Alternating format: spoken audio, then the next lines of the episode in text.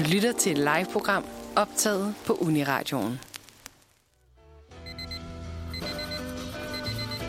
Du lytter til Manfred på Uniradioen. Alle hverdage fra klokken 9 til 11. Den sprødeste start på dagen.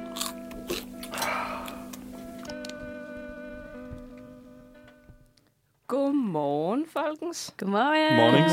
Uh, er der lyd igennem? Ja, man. Shit, Det fungerer. hvor lækkert. Det Så fungerer fedt. bare. Det er godt. Kæft, mand. Man skulle tro, vi havde været på knapperne i 100 år. Det skulle man næsten tro, men øh, kære lyttere, jeg vil gerne lige trække gardinen lidt tilbage og erkende, at øh, der, det var sådan fem minutter siden, at det var, at vi startede. Så altså, ja. Men det, i mit forsvar, så var det meget glat udenfor. Og min busser og min metro var forsinket. Ja. Vi Ja. troede, det var forår. Vi blev snydt. Nej, og det er jo virkelig. det skøre, at, øh, eller paradoxalt, at vi holdt forårsafsnit i sidste uge. Ja, og så var Altså. sne. Ja. Jeg var så Så fuld af håb sne. sidste uge, vil jeg bare sige. Det var så skønt. Om Ja. ja. hele ugen, den følgende uge, Mm. mm. har jo været altså, fabulous Så lækker. indtil snestormen i går. Ja, præcis. Ja, det var dramatisk. Meget dramatisk ændring. Jeg Ja. endte også med at sætte min cykel sådan udenfor på en station, øh, for at jeg hurtigt ville kunne kom, hurtigere ville kunne komme herud. Og nu har jeg så bare... Og jeg havde bare ikke tjekket vejrudsigten, så nu har min cykel stået ude i snestormen hele natten. Og jeg er lidt nervøs for, hvorvidt den har det okay. Den er væk. Ja. Jamen det, ja, også det. Den er rystet helt sammen. Ja. Ja. Mm.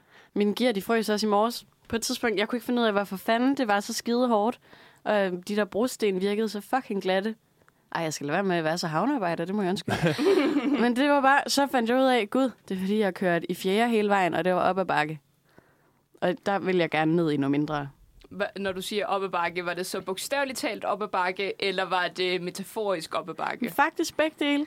Okay. Ja, det var op ad bakke og køre i frosne gear op ad bakke. Jamen, det er nemlig sådan, det er svært at vurdere, fordi op ad bakke kan både være noget godt, men det kan også være noget skidt, og derfor, ja, jeg, jeg er ikke en fan af udtrykket op ad bakke. Jeg forstår det godt. Ja. Ja. Jamen, det er også det. Hvornår er noget ned ad bakke? Det er jo sådan lidt lækkert at rulle ned ad bakke på sin cykel. Skal Jo. man ikke træde så meget, men det lyder som om, at det går dårligt. Men det er virkelig det, fordi når er, man kigger på sådan en graf eller sådan et scene, så når det går ned, så er det en skidt ting. Men sådan, når det er, det er en rulle, rutsjebane, eller hvad ved jeg, eller når det er, du triller ned ad en bakke, så er det jo dejligt.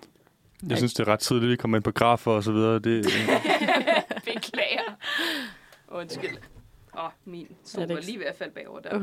Øh, burde vi egentlig ikke også lige sige, hvem vi er? Det skal Jo. vi da totalt meget. Du har så meget ret. Ja. Øh, jeg starter bare gerne ud. Jeg hedder Eliam. Hej. Øh, jeg er teknik i dag og er på knapperne. jeg hedder Simon. Jeg sidder her bare. Hej Simon og Eliam. Jeg hedder Emma. Og hej alle sammen. Jeg hedder Marie, og jeg er simpelthen ny i studiet. Glæder mig rigtig meget til at komme i dag. Fedt. Og jeg er derude, I lytter til Uniradioen onsdags edition, så det vil sige ondfred. Und fred. Ja, Und fred. Den ondeste Manfred, der findes. Det er lige netop det. præcis. Det er lige netop det, der. Det er rigtig dejligt. Jeg øh, synes også, vi lige skal tage øh, alle igennem, hvad der skal ske i dag. Det synes jeg er en god idé. Okay. Det, der skal ske i dag, det er nemlig, at vi har kvindernes kampdag. Så det skal totalt meget øh, vendes hele programmet igennem. Uh, Whoop, burde vi whoop. måske også lige uh, introducere, hvilke pronomener vi hver især har. Det kan vi godt. Uh, Eliam igen, hej, det er sådan her, mit stemme lyder. Uh, jeg bruger de dem pronomener. Jeg er klassisk han. Ham. Ja.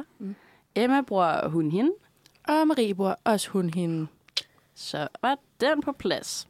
Ja, øhm, det passer meget godt med, øh, når vi her i dag skal tale om kvindernes kampdag, hvor vi skal igennem lidt af hvert. Vi skal tale om, hvad kvindernes kampdag egentlig er. Vi skal lidt mm. igennem noget ligestilling i en quiz. Så skal vi igennem fertilitet og fertilitetsproblemer og behandling.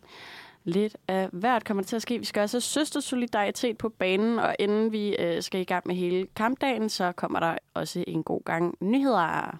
Yeah. Ja, Let's go. Let's go. Hvad siger I til, at vi tager et øh, dejligt stykke morgenmusik, Det tænker jeg og så er, vender vi stærkt tilbage? Det lyder perfekt. det synes jeg er en fabelagtig idé. At, øh, jo, det er den her. Okay, så vi har det første nummer i dag, som er Zone ud Master med S-O-T-D, som der I får lige her. Velkommen tilbage. Velkommen. Jeg sidder her og danser. Det var en dejlig sang. Den var dejlig. God Mm. morgen, stemning. Ja. Ja. Jeg tænker, skal vi gå i gang med vores øh, faste segment? Nyhederne.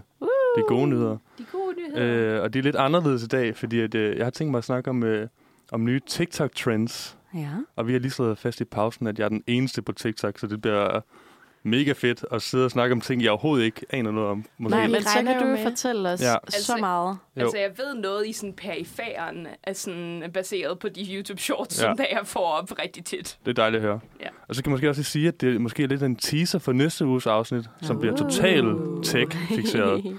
Så det kan I glæde jer for. Nå, men hvad, hvad rører sig på verdens mærkeligste medieplatform, øh, tænker I? Øh, og, Hvad Det tænker jeg hele hvad tiden. rører sig? Hvad rører sig, Øhm, Simon? ja. Fortæl os det. Altså, først og fremmest så vil jeg lige sige, at, at TikTok den er jo algoritmebaseret, så hvad der sker på min TikTok er måske fuldstændig anderledes, end hvad der sker på alle mulige andres.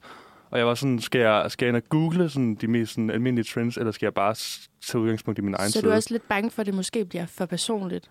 Ja, men alligevel så har jeg valgt en personlig vinkel. Ah, det er så godt. Ja. Øhm, jeg skal ikke bare starte. Øhm, Kom med det. Okay, den første trend, jeg har taget tre med. Øhm, hvis jeg siger Ice Spice, ved I så, hvem jeg snakker om?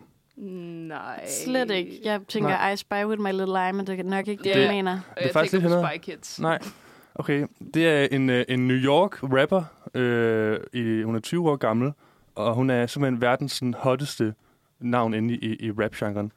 Øh, hun er kæmpestor på TikTok. Alt, hvad hun laver, går viralt. Øh, og hendes øh, sounds bliver brugt sådan, til danse og alt muligt mærkeligt. Og hun har for nylig lavet et, et remix, eller sådan et, et, et collab med sådan, den britiske øh, sanger Pink Panthers, der hedder Boys Liar, part 2. Og det er en af de verdens sådan, mest hotte sange, fordi den bare bliver brugt totalt meget på TikTok. Men var der egentlig ikke også blevet lavet et mashup mellem de to og så Radiohead?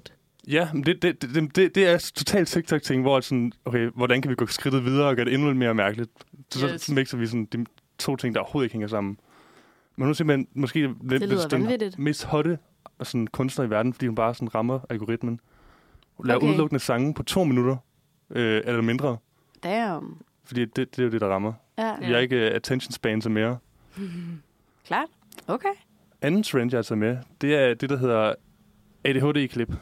Yeah. Er det noget, I- I kender til? Ja, yeah. jeg har en veninde, sådan der, der laver ADHD-videoer på TikTok. Ja. Ja. Det er, jeg ved ikke, om, jeg håber, vi snakker om det samme. Det er det her med, at sådan, med todelte videoer, hvor at i den, der kører sådan to videoer samtidig. I den nederste, så kører der en, øh, et mobilspil, eller en oddly satisfying video. Øh, og så øverst, så kører der sådan en klip fra, det kan være fra noget øh, animationsserie som Family Guy eller South Park. Det kan også være fra et talkshow. Alt muligt mærkeligt, øh, fordi sådan, så overstimulerer det simpelthen dig, der ser det. Sådan, Er du, det, er det derfor, der er sådan nogle videoer? Dem har Ja. jeg også fået på YouTube. det, det er sygt mærkeligt. Det er sygt mærkeligt. Ja. Og sådan, nogle er begyndt at, sådan, at lave sjov med det, hvor de så kører de sådan syv forskellige øh, videoer samtidig. Så det er sådan en slags uh, second screening på den samme screen. Ja, eller sådan, ja, t- ja det var lige pludselig øh, third screening, fourth screening, hvis det Ja. er overhovedet er begreber. Fordi vi har simpelthen ikke, vi har simpelthen ikke øh, opmærk- sådan attention span nok til at kigge på en ting ad gangen.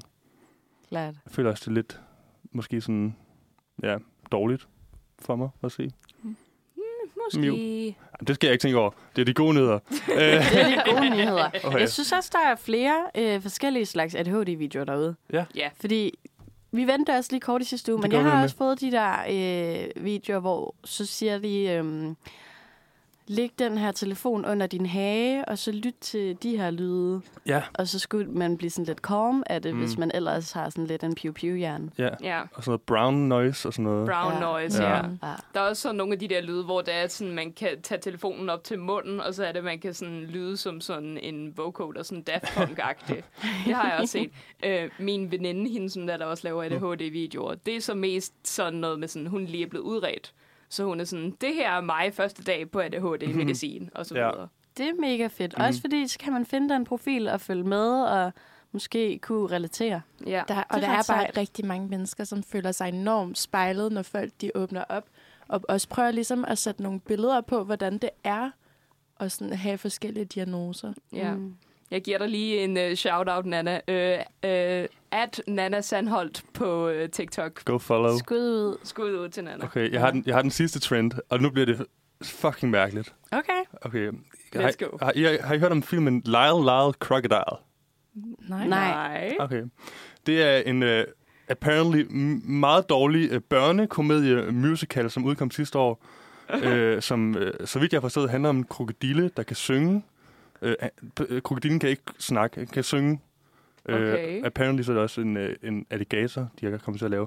Anyways, uh, den, her, den her krokodille, den bliver um, sådan, uh, lagt stemme til af, af Shawn Mendes. Mm-hmm. Og det, det er så mærkeligt. Altså, det er så underligt. Øh, I skulle tage at se nogle clips. Men trenden, den går så ud på, at hvis man ser noget, der har med en krokodille at gøre, det kan være en croc eller et Lacoste-logo, Mm. Så sætter man en øh, lydbid fra filmen ind og siger, det sgu da Shawn Mendes, jeg lige har spottet der. Det synes jeg er fedt. Det er så underligt. Det er vildt mærkeligt. fedt. Men- Det, det er faktisk altså en kreativ trend. Ja. Den kan jeg godt lide. Det er Ja. Den er kreativ, indtil man har set to videoer. Så, så, så er det sådan, okay. Nej. Okay. Jo, men det der med at gå rundt og finde ting, der lige minder lidt om en krokodille på en eller anden måde, det er da meget grineren. Ja. Det har lidt Ice Spy over sig, Mm. mm. og det kan jeg ret godt lide. Det er også bare et bevis på, hvor sådan random nogle ting, det bare altså, bliver på, på TikTok, altså alle de der trends. Også fordi, hvem har lige sådan skabt den sammenhæng? Jeg kan godt se det, når du siger det, ikke også? Men Mm. det er ikke sådan en, jeg lige sådan selv havde, havde lavet på forhånd. Det er meget skørt. Jeg har sådan en bonus med, hvis I vil have den. Det vil vi Og rigtig gerne. Jeg har Okay. lige læst lidt for, ja. foran. Ja, ja. Jeg, har, jeg får ret mange... Øh, jeg er en heteroseksuel mand, øh, som jeg ved ikke, man skulle tro, min algoritme giver mig det her, men jeg får mega mange thirst trap videoer med Damon Albarn fra Blur, eller øh, Gorillaz, øh, især i sine unge dage, og så Pedro Pascal. Det gør jeg også. Jeg bliver simpelthen lige nødt til at google de her mennesker. Pedro Pascal er ham, som der, der spiller The Mandalorian i The Mandalorian, og han er også med i Kingsman, og så er han med i The Last of Us. Ja. Ah. Og jeg, vil sige, jeg, er jeg, er ikke, jeg er ikke sur på det. Ja.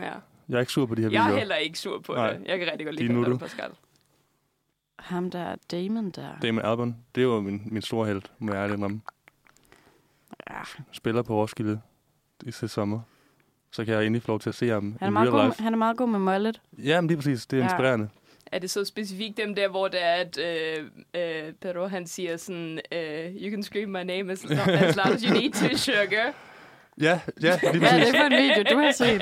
Det, det, som vi har, Det- vi har set. Det er, Okay. fra, det er fra Kingsman, og det er virkelig Nå. ham, som der, der sådan prøver på Som, som er at... tyk på. Ja, Ej. virkelig. Men det er sjovt. Ja, jeg viser dig det i pausen. Okay, tak. Det vil jeg gerne bede om.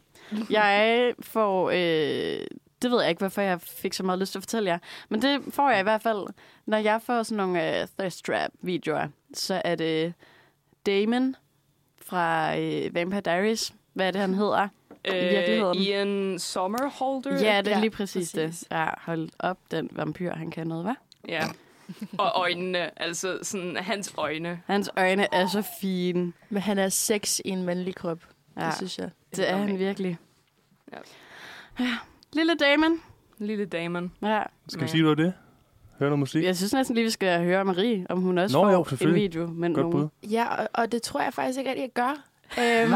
Og, og hvis jeg endelig gør, så får jeg de der, hvor sådan, det er en eller anden meget, meget ung, uh, cute boy, som sikkert er gået viralt et eller andet sted på TikTok eller sådan noget.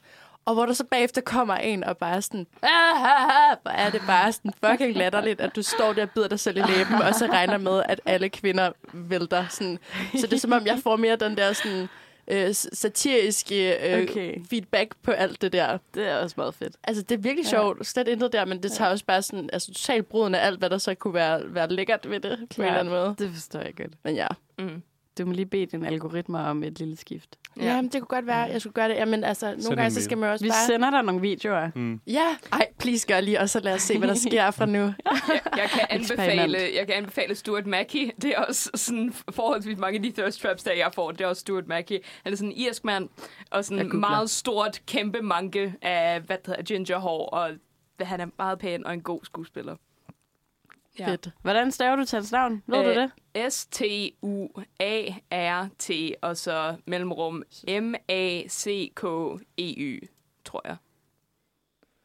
Men altså, jeg er vildt glad for alle anbefalingerne. Jeg kan godt se, at jeg er nødt til lige at opgradere. Aha. Opgradere Ej, han ligner, øh, hvis jeg skulle forestille mig balder. Ja! Nordiske balder. Jamen, virkelig. Nu sidder vi alle sammen og, og kommer hen og kigger på Emmas computer. Men jeg kan ikke finde ud af, jeg synes, altså, jeg synes, han måske er lidt for pæn. Der er mere sådan, Ja. det kan godt være lidt uh, wild. Ja. Lidt wild, Så det lidt, uh, Wild, så. Mm. Lidt wild. ja. Vi kan kigge lidt mere på Det de er her meget øh, billeder, mens vi spiller et stykke musik. Ja, det, Er det ikke tænker det, vi jeg. Jo. Øh, der står ikke nogen kunstner på den her, men øh, Spændende. der står Wake Me Up som titel på sangen. Så Aha. lad os prøve at høre den i hvert fald. Og vågne lidt. Den Ja. får I her. Og velkommen tilbage, folkens. Tak. Mange tak. Klokken er 9.21, og vi er nået hen til vores første tema for i dag, som er kvindernes internationale kampdag. Uh. Præcis. Vores første og eneste tema. Ja, jeg vil gerne lige rette mig selv. Yes. Også et sindssygt vigtigt tema. Altså for mig, der er kvindernes internationale kampdag jo virkelig en festdag. Det er sådan en, hvor man skal lige, man skal lige starte dagen med at lave en god power pose. Lige sige til sig selv, det her, det bliver fedt. Der er sej. powerposes i studiet nu. Præcis. Det er meget, meget, meget vigtigt. Det Prøv her det. bliver fedt. Præcis. Ligesom tage den her female empowerment og lige, uh, lige mærke den. Ikke også, Simon? Jo. Godt. Så godt.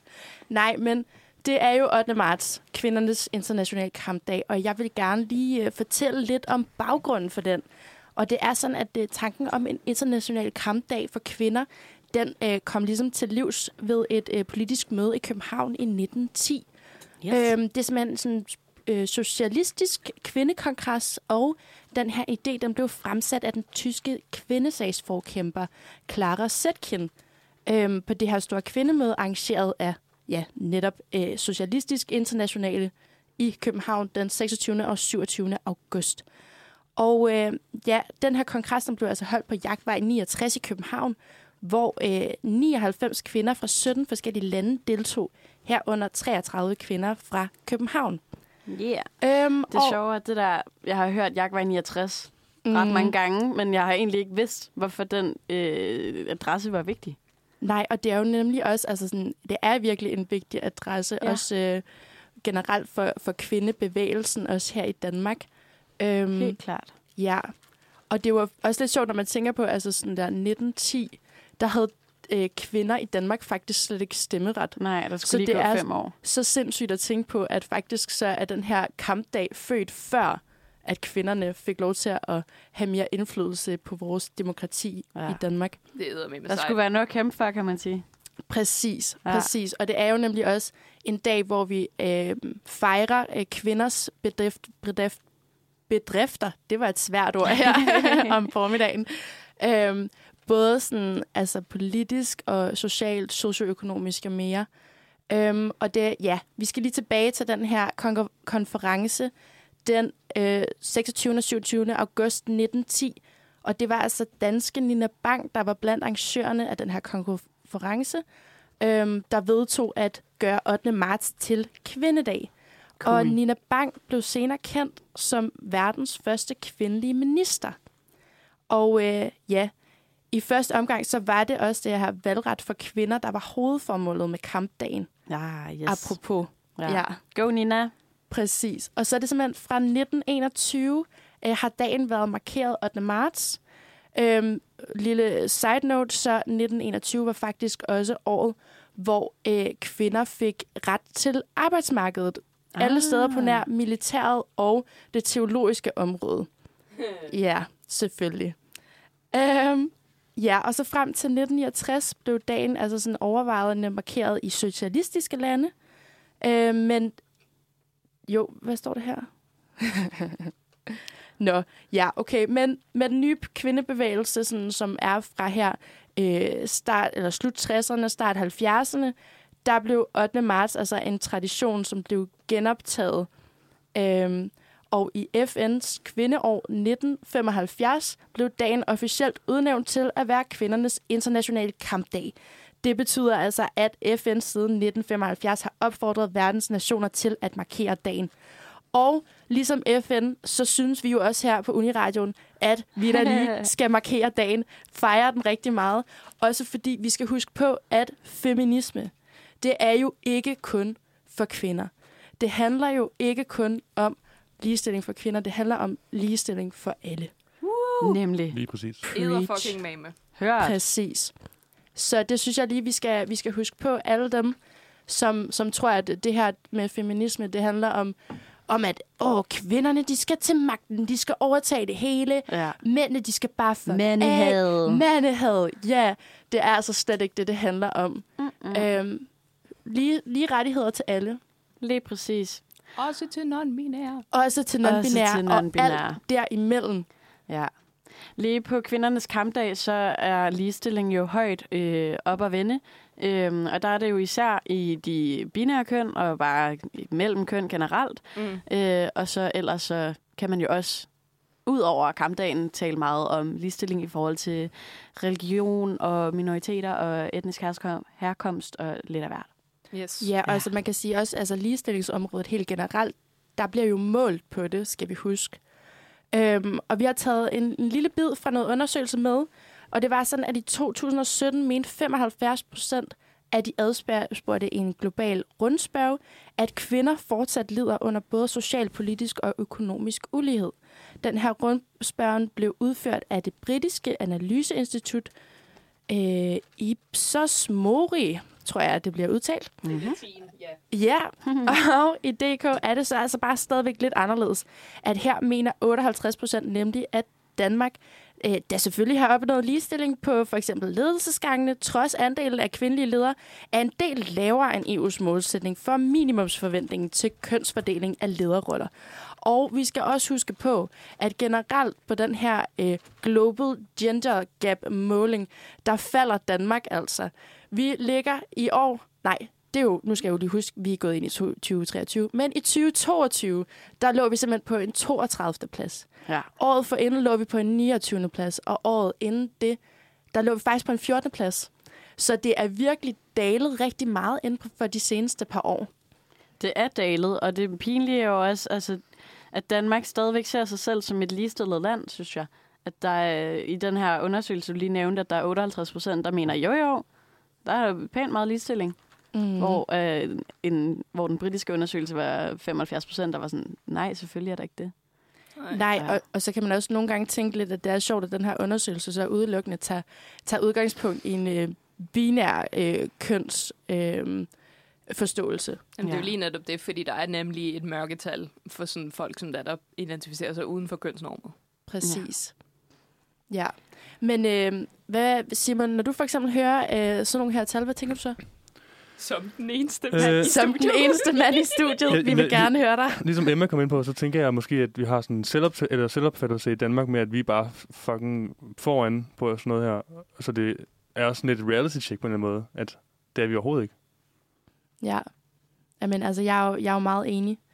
Øhm, også, altså, vi skal også huske på, at det her med, med ligestilling handler jo, altså for det første, så kan vi måle det på nogle regel, altså socioøkonomiske faktorer, men det handler også bare super meget om, hvordan vi opfatter hinanden som menneske, hvordan vi ligesom behandler hinanden, og der synes jeg personligt, øh, som en, der identificerer sig som, som kvinde, at der har altså været øh, rigtig, rigtig mange oplevelser, hvor jeg føler, at, øh, at, at fordi jeg er kvinde, så er jeg i virkeligheden blevet til tidssat. Ja. Ja, så jeg synes egentlig, de der tal, de viser øh, rigtig, rigtig meget. Og derfor, jeg synes, det er fedt, når der kommer sådan nogle her tal også, fordi jeg har oplevet rigtig mange gange at stå i en eller anden ophedet diskussion. Klokken lort om natten på en eller anden bar i København. Og jeg ligesom siger, der er fandme ikke ligestilling. Og de er sådan, jamen jo, fordi altså sådan, du kan være her, vi kan være her. Øh, øh, øh. Og så er det ligesom småkage op i hovedet. Altså, vi er simpelthen på en 32. plads. Vi er langt bagefter lande som Rwanda. Ja, Det synes jeg jo bare sådan siger rigtig, rigtig meget. ja. Ja. der halter vi altså efter. Det gør vi. Ja. Det gør vi virkelig. Mm. Og jeg har indsigt ind i, øh, nu kommer jeg ikke til at nævne, hvilket firma det er, fordi at det er nok sådan ikke en god idé. Men sådan, øh, lad os bare sige, at min mor arbejder for et vis firma, og at øh, hun er den eneste kvindelige leder på det niveau, hvor hun er. Og det er alligevel sådan en god sådan 30 mennesker på et globalt plan, og hun er den eneste kvinde. Og hun er den eneste kvinde. Damn. Det, det synes jeg er Tough ret, mama. ret nederen. Ja. Men Ja. ja. hun er eddermame tough. Hun lyder fandme sej, og det er jo nemlig også det sådan, anerkendt alle de der seje kvinder, fordi hold kæft, hvor skal de bare nogle gange kæmpe noget mere for det, synes Ja. jeg. Og altså, jeg synes også, sådan, hvad det hedder, efter at blive opdraget som en datter øh, selv, så er det også bare sådan, jeg lærte ikke særlig meget omkring sådan nogle af de mere sådan handiwork ting, så derfor så er det også bare sådan, at da jeg har prøvet så vidt muligt på at sådan, ja, educate mig selv inden for, hvad det hedder, ting, sådan da, at jeg, der blev mere reserveret til drengene, da det var, jeg var mindre. Klart. Så nu, kan jeg, nu kender jeg, kender jeg forskel på ravpluks, og jeg kan finde ud af, hvordan det er, hvilken slags væg der jeg har. Jeg kan sætte en hylde op, jeg kan lave alle mulige elektriske ting og sager. Og Perfekt. Det er bedre end mig. Så godt. Ja. Vi skal ind i kampen. Kom så, Danmark. Kom så, Danmark. Ej, det er en fodboldsang. Og man kan jo ligesom, men vi kan jo faktisk godt, apropos lige sådan at give, øh, altså råbe folk op, vi kan jo godt bruge den her dag også til sådan at huske alle vores venner og, og folk i vores liv på, at det, det er sindssygt vigtigt at, at i talesætte det her. Det altså, er at der er vigtigt. ulighed mellem kønnene, og ikke kun i forhold til mænd og kvinder, men også de andre kønsopfattelser. Sådan, i talesæt det, husk hinanden på det, lav, brug den her dag på at sådan, lige fejre det en gang. Lad os snakke højt om det. ja, Ja. Hørt. æder med med, ja. Det Så skal godt. vi uh, alle sammen gå ud og gøre. Nu, der skal vi have et stykke musik. Det er så rigtigt, Emma. Så kan vi lige tage en powerpose imens. Power pose! Det her bliver en god dag. Med. Ja, Yeah. okay. Vi skal høre My Boy Part 2 med Reveal Party, og den får I her. Klokken er 9.32, og du lytter til Manfred onsdag. Velkommen tilbage. Welcome, welcome. Hello. Okay, nu Hello. så er jeg lige her, hvad der skal ske, fordi der skal ske noget fedt nu. Nu har vi lige i øh, foregående, ja, inden musikken, lært en del om øh, kvindernes kampdag, hvorfor vi har dagen i dag. Og så kom vi ind på en god snak om ligestilling, og, og at vi mener, at vi slet ikke er der i Danmark. Korrekt. Øhm, så derfor skal vi nu til at have en ligestillingsquiz. Wow. Så vi kan øh, få sat nogle egentlige tal på, hvordan det så egentlig går, mere end bare, øh, hvor vi ligger i verden. Jeg stiller mig lige op og laver en power pose. Ja, gør Ej, det. det synes jeg faktisk, vi alle sammen burde gøre. Skal vi have en lille mantra eller et eller andet? Men quiz er også bedst, når man står op. Ja, det er rigtigt. Netop det. Det er okay, rigtigt. så er I lige totalt på tæerne. Cool. Det bliver en god dag. Jeg har øh, forberedt fem spørgsmål til jer. Der er øh, tre svarmuligheder per spørgsmål. Jeg tænker lidt, at I øh, skal tale jer frem til at vælge en svarmulighed hver. Så det er bare ærgerligt, hvis I gerne vil vælge den samme. er det ikke sådan noget? Jo, Jo. det lyder Okay. det. Og vi kunne ikke bare være et team. Nej, det kan jeg nej, det nej, for- nej, I er bliver lidt nødt til at kunne vinde, Ja, føler lad jeg. os, lad os lige dele os op på kvindernes kampdag. Ja. Lige præcis. In the Nu spirit handler of det om at være øh, den bedste i studiet. Den bedste kvinde. Okay. Ja. Okay, vi skal have spørgsmål nummer et. Mhm. Der handler om direktørposter. Så det passer jo godt ind med, hvad vi lige har lært. I virksomheder, hvor der er mellem 50 og 249 ansatte, hvor stor en andel af direktørerne var kvinder i 2021? Så der skal jeg altså tænke i procenter I Danmark. i Danmark. Mhm. Mm-hmm. Er det 9 procent af direktørerne, Ja, den Er holder det? jeg på. 19, eller er det 29? Jeg har taget 9 procent. Så Jeg må I siger selv finde 19. ud Jeg tror, du har ret. Jeg Ja, er fandt, ja, det er rimelig Jeg, sikker på. jeg tror også, det er 9, men jeg siger 19 nu, fordi du sagde 9. så, så tager jeg 29. Er det ikke noget med, at, at der er flere, der hedder Lars, end der er kvinder? Jo, præcis. Jo. Ej, det er, Det er så absurd. Jo, det, er, det har du nemlig helt ret i, og I har alle sammen ret. Ved I hvad, jeg giver jer alle sammen øh, point her. Fordi Åh, I tak. er totalt enige. Solidaritet. Det er nemlig øh, 9 procent af direktørposterne i virksomheder med øh, 50-249 ansatte, hvor øh, at direktørerne er kvinder. Og det er jo vanvittigt lavt. Det er Det er ikke engang 1 ud af 10. Nej, Nej, det er under 10 procent. Det er under 10 procent. Ja. Der er øh, til gengæld en bruger i kommentarsporet. Jeg har taget øh, den her statistik ud af kvinde, kendt din, kendt din stat fra IG. Super god øh, Instagram, hvis I skal ind og finde nogle flere stats. Hvad siger Men der kommentaren? er simpelthen en bruger her, der har skrevet, øh, ikke for noget, men i fremtiden kan du godt se frem til, at der er 0% menneskelige direktører, grundet kunstig intelligens er perfekt. Ja, godt spurgt. Det var ikke det, vi snakkede om. Men til gengæld, så er det jo en lille tease til det, der skal ske næste uge. Igen. Uh. Så kan man, Så- så kan man tænke over det. Vi Nå. kører tyk på teaserne i dag. Tyk på tease. Vi skal have øh, spørgsmål nummer to. Det handler om løn. Kvinder får generelt mindre løn end mænd. Mm-hmm. Derfor så kan man måle i, øh, hvornår kvinder i princippet arbejder frivilligt, altså gratis, for et samme stykke arbejde som en mand. Hvornår var det kvindernes sidste arbejdsdag i 2022? Var det A. den 17. juli, B. den 17. september, eller C. den 17. november. november? Jeg siger Ja. september. Ja, Jeg føler mig meget efterladt hver gang. Så, så, så, så er jeg i sommeren. Er det juli? Juli? Ja. Ja. det er øh, den 17. november. C, der er det rigtige svar. Øh, I gennemsnit så handler kvinderne lønmæssigt med 13,5 procent efter mændene. Selvom der i 1976 blev vedtaget en øh, ligelønslov. Er det 13 procent? Jeg troede faktisk, det var 18 procent. I hvert fald i 22 Ah, ved den ja, her okay. statistik. Okay, det kan være det, er, fordi det er fra tidligere år. Ja. Men i hvert fald, det, øh, det betyder, at der er cirka en halvanden måned, hvor øh, kvinder arbejder gratis. Just Hvis goes man to show skulle you, at i- lovgivningen ikke nødvendigvis bliver overholdt. Og det er jo også så sjovt, fordi altså, det gik jo virkelig sådan viralt på både Facebook og Instagram, den her med sådan, hej kvinde, i dag, der er det din sidste arbejdsdag. Ja. Du arbejder øh, gratis resten af året, og det bliver også bare sådan en absurd ting, ikke? Altså, Jamen, der er blevet lavet sådan nogle armbånd, som man kan have på øh, i de gratis måneder for at vise det, at man øh, ikke er ligeglad. Jeg ved ikke lige, hvordan det ser ud. Men det kan være, at det skulle gøres til en rigtig ting. En det rigtig synes ting. jeg. Nu Ja. har vi i hvert fald nævnt det her. Det har Skal vi håbe, der er nogen, der går ud og skaffer sig et armbånd? Det kunne være rigtig fedt. Vi øh, tager Let the world know. Undskyld, Ja. fortsæt. Vi tager spørgsmål nummer tre. Og det skal handle om vold. Dun, dun, dun, dun. Uh, det er en hård en. Vold Men- på åndfred. Ja, ja. Mænd er nemlig typisk fremstillet som det voldeligste af kønnene. Men er det også det? I 2021 var der ifølge Danmarks Statistik cirka 216 voldsdomme af personfarlig vold begået af mænd per 100.000 mand. Så 216 ud af 100.000 216 ud af 100.000. bliver dømt for vold af mændene. Det er virkelig ikke særlig meget. Nej, det er ikke særlig meget. Det, det er egentlig meget godt. Altså, Ja. hey Danmark. Men hvor mange domme tror I, der tilfaldt øh, kvinderne for personfarlig vold ud af 100.000? Var det A, cirka 35, B, cirka 52, eller C, cirka 112? Jeg siger 112. Jeg siger A. siger B. 35. BBB. Jeg siger C. Miss Murray, du har styr på det der.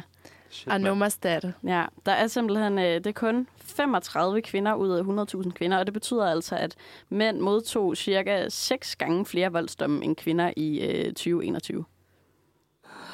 Ja. Ja. Og det, altså sådan, for mig er det overhovedet ikke overraskende heller. Altså, øhm, man ser jo også generelt de her statistikker, at, at kvinder er, er bare slet ikke repræsenteret på samme måde i voldsstatistikkerne. Nej. Øhm, og man kan sige, ja, det der er sådan super godt, altså også generelt, at sådan, det er ret lavt, det her tal for, hvor mange personer rent faktisk begår vold. Men sådan, det, det er sjovt at tænke på, altså handler det om noget undertrykkelse, eller handler det om noget sådan, øhm, hos kvinder generelt, at sådan, man måske ikke mere tilbøjelig til vold. Det kunne være sjovt i hvert fald at undersøge de der psykologiske faktorer på en eller anden måde. Det er en sygt spændende snak. Altså, Jeg hvor- tænker også, der kunne være noget mandesyn ind over det i forhold til, sådan, at man ikke har lyst til at sådan, være nederen, nederen i godsøjne og sådan anmelde en kvinde eller sådan i den stil. At der er en eller anden form for sådan chivalry sådan aspekt Ja, på der en kunne eller anden også- måde. Altså klart være et mørketal der, ikke? Ja. På grund af sådan Wow. en, en opfattelse af, at Helt klart. uh, kvinder bliver slået af en kvinde. Det kan Ja. ja. være, være enormt øh, sårbart i forhold til sådan, ja, at provokere mandesyn på en eller anden måde. Ja, et eller andet form for skamelement. Ja. præcis. Det er heller ikke så længe siden, at der er øh, kørt nogle kampagner om øh, voldtægter, hvor det var mandlige ofre, Ja. fordi det også kan være sværere for mænd at stå frem Meget og blive stærk. taget seriøst. Meget, meget stærk dokumentar, faktisk. Er der en dokumentar? Ja, der blev lavet en TV2-dokumentar, hvor jeg tror, det var fem mænd, der stod frem og fortalte om deres oplevelser med voldtægt. Øhm, og så fulgte man dem, jeg tror, det var i fem, fem afsnit eller sådan noget der, hvor de var simpelthen taget på sådan en, en camp sammen med nogle øhm, instruktører, som også selv har haft overgreb til den på livet. Øhm, Og, og det er simpelthen, altså, jeg, jeg er tudet til den øh, serie, fordi de her mænd, de både altså, er så stærke, men også bare så sårbare. Øhm, og ligesom se, hvordan de også på en eller anden måde vokser som mennesker ved at møde andre mænd, som også har stået ja. i den her situation. Men også bare, at der er flere af dem, der fortæller, at, at det her overgreb i virkeligheden har taget manddommen øh, fra dem. Jeg tror også, at se- serien faktisk hedder Giv mig min manddom tilbage, eller ja. sådan noget. Mm. Mm. Meget, meget stærk. Kan jeg anbefale den. Det er der sikkert også andre øh, ude i stuerne, der har synes og har kunne bruge. Nu du siger, at de her fem mænd altså ligesom kunne spejle sig i hinanden, så håber jeg også, der har siddet nogen derhjemme. Præcis. Ja, Det er et tabu, vi er nødt til at bryde i hvert fald. det er det i hvert fald. Også ja. på kvindernes kampdag. Også på kvindernes kampdag. Også på kvindernes kampdag. Ja. Nå, inden vi øh, fortsætter med den her quiz, så øh, tænker jeg, at vi lige skal have rystet øh, det her sidste emne lidt af os. Måske med et stykke musik. Det synes jeg er en fabelagtig Og idé. en power pose. Edder med med en power pose, ja. Og vi skal have gang i noget Karma Baby featuring Sofie 1998 med Nyx, og den får I her. Du, du, du, du lytter til. Du, du, du, du, lytter, du lytter til. Uniradioen. Find Uniradioen på iTunes eller der, hvor du finder dine podcasts. Uni, uni, Uniradioen. Det bedste, du har hørt siden.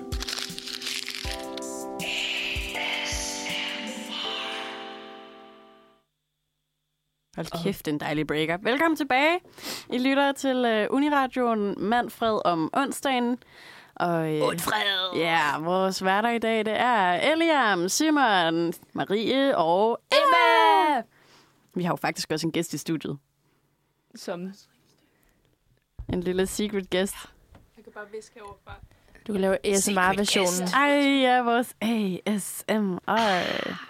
Vi har søde Maiken med på en kigger. Vi håber, at du vil være vært sammen med os. Krydser fingre. Krydser fingre. I hvert fald så er vi i gang med en ligestillingsquiz her på øh, kvindernes kampdag. Woop. Og øh, jeg vil sige, stillingen er pt, at øh, vi snakker os lidt frem til, hvad der er det rigtige svar. Men Marie, du øh, kører den altså benhårdt. Det tænkte jeg nok. du kender din stat. Jeg føler mig, det jeg føler mig virkelig ydmyget i den her quiz. Jeg er så dårlig. Nej, det går okay. Det går okay. Du spiller efter de regler, jeg Ja, fakt- altså, faktisk har sat op. Ja. Stille som en mus, og så tager jeg bare det svar, der er tilbage. Det er helt perfekt. Vi øh, har været igennem noget om direktørposter, så har vi haft noget om løn og vold. Nu skal vi til spørgsmål nummer 4, som handler om det kønsopdelte arbejdsmarked. Mm-hmm. Og mit spørgsmål til jer, det lyder, hvor stor en del af de danske sygeplejer tror I er kvinder? Er det A, 75 procent? Er det B, 84 procent? Den tager jeg. Okay. Eller er det C, 96 procent? Jeg siger A. Jamen, så får jeg jo se. Det er fint. Det kan jeg godt. Ja, det er simpelthen 96 procent. Det er fandme Ja. vanvittigt. Ej, du var er det hurtigt den her gang. Simon. Ja. Jeg tror bare, jeg går. Jamen, Det er også et vanvittigt højt tal. Og det er jo igen, vi nåede lige at tale lidt om det i pausen, noget med altså, de her kønsnormer, vi har øh, internaliseret i vores samfund, som kommer øh, altså med skolen, og hver gang der er et nyt barn, der bliver opdraget og bliver voksne, så opdrager de et nyt barn, der bliver voksne, og så bliver man ved med at have den samme forståelse af, hvem der må have den ene kvalitet, og hvem der må have den anden kvalitet. Ja. den slags. Derfor så kunne man sige, at det der omsorgsgen øh, tillægger sig kvinder mere, end det tillægger sig mænd per opdragelse. Det er i hver, altså sygeplejerske, det er jo i hvert fald øh, sådan generelt set som et kvindefag. Det er det nemlig. Øhm, og der skal man også huske, at, at det kan også være svært, når vi har en forståelse af, øhm, hvad et fag er, eller hvad en, en, et menneske kan. At øhm, det kan godt være sådan sværere sådan at bryde med de der forestillinger. Helt Det tog jo virkelig lang tid for overhovedet at tænke sådan, øhm, at en sygeplejerske kunne være en mand. Ja. Øhm, men jeg er faktisk også lidt overrasket over tallet. Altså, jeg havde godt tænkt, at det var i nærheden af de 90 procent, men jeg havde faktisk ikke troet, det var 96 Nej, procent. det, jeg blev også meget overrasket. Så 4 procent af alle sygeplejersker i Danmark er mænd. Ja. Det æder med lidt. Det er meget få mænd. Ja. Hold da op. Men ligeledes så findes der også mandefag. Øhm, der er, Tømrer, murer. Det er nemlig bygge- og anlægsbranchen. Yep. der er 90 procent mænd. Så det er alligevel, der er lidt flere kvinder i den branche, men øh, det er ja. meget mandligt domineret. Mm, det ligner op det. Ja. Det er jo også sådan alle de der sådan omsorgs sådan prægede fag, som der er, der er blevet meget seksualiseret sådan igennem årene i forhold til sådan noget som sådan sexy nurse, sexy librarian. Ja, sådan nogle sexy, kostymer, Ja, præcis. Pornokategorier. Ja. Ja. Sexy teacher.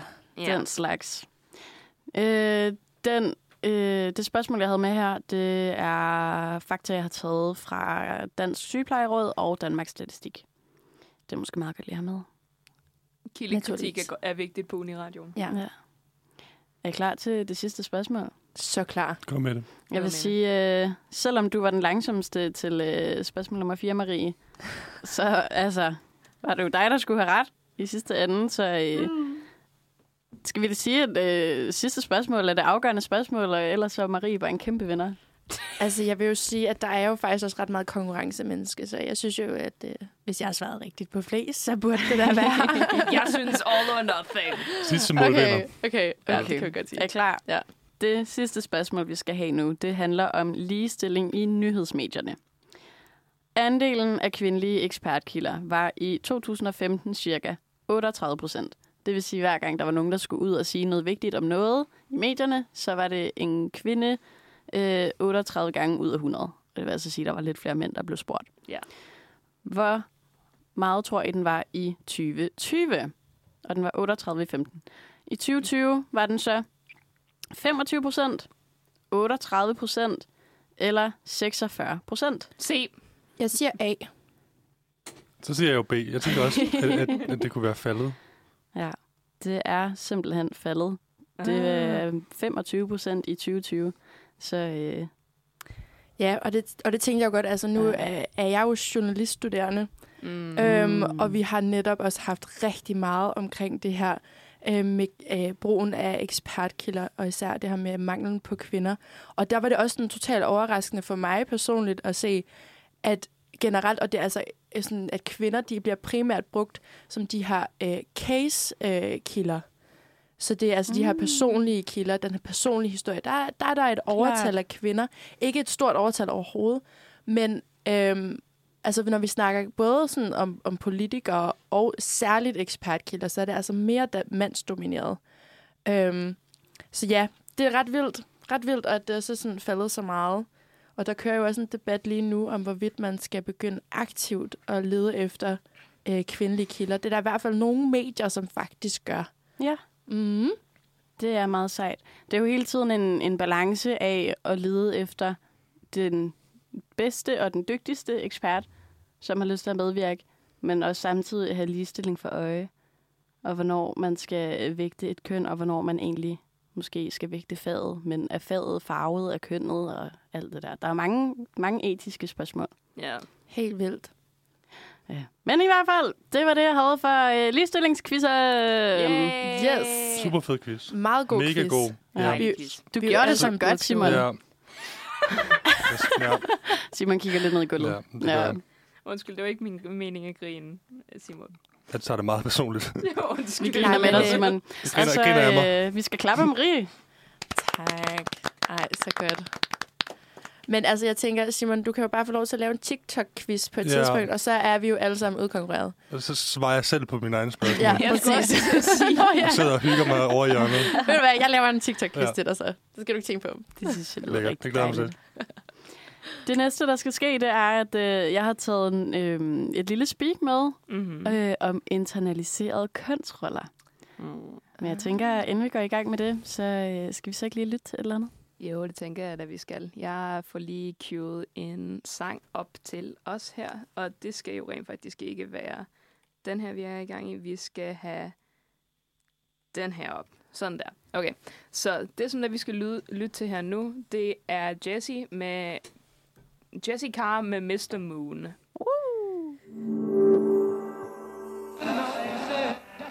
Du lytter til. Du lytter til. Du lytter. Du lytter til. Du lytter. Du lytter til. Du lytter. Du lytter til. Du lytter til Uniradio. Uniradio. Til Uniradio. Uniradio. Til Uniradio. Uniradio. Uniradio. Det bedste, du har hørt siden. Nyheden om legalisering af porno. Velkommen tilbage, folkens. Du lytter til Uniradioen. Du lytter til Uniradio. Klokken er 10.01, og dine værter i studiet i dag er mig, Eliam. Så har vi Simon, så har vi Emma, så har vi Marie.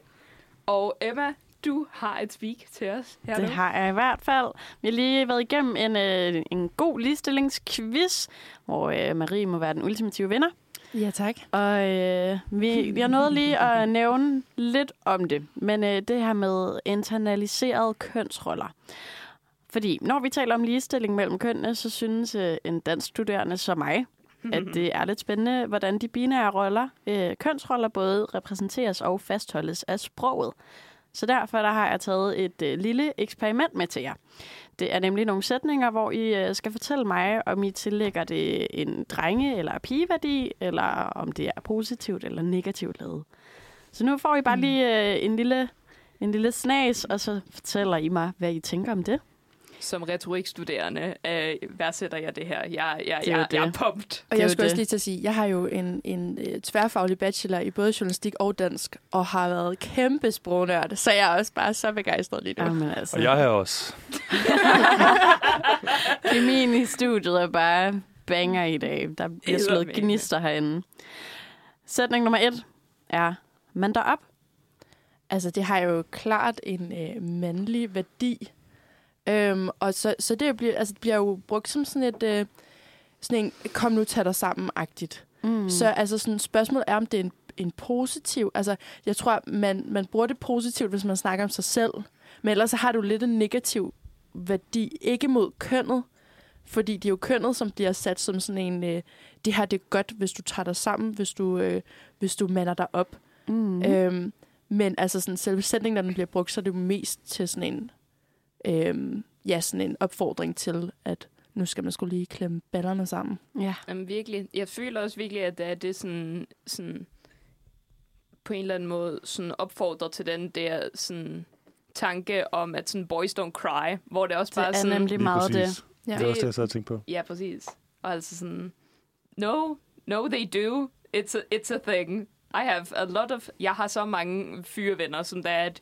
Jeg har ikke mange fyrevenner, som der jeg har set græde, men jeg har mange fyrevenner, som der jeg ved græder.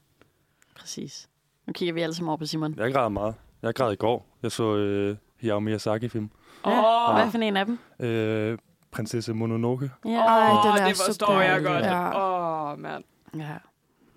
Man kan også sige, det er rigtigt. Man derop har både en klang af, øh, kom så, mænd er ikke så øh, følelsesmæssigt... Øh, Skub det ind under gulvtæppet. ja, præcis. Sådan, Men sammen, ja. jeg tror også, jeg kunne godt komme til at bruge det selv, om mig selv måske, til sådan en... Øh, hvis nu jeg var i byen, så en sød en, jeg gerne ville øh, have IG'en på, så kunne jeg godt finde på at sige til mig selv, ej, mander mig lige op, og så går jeg lige over og spørger, om jeg må få et nummer.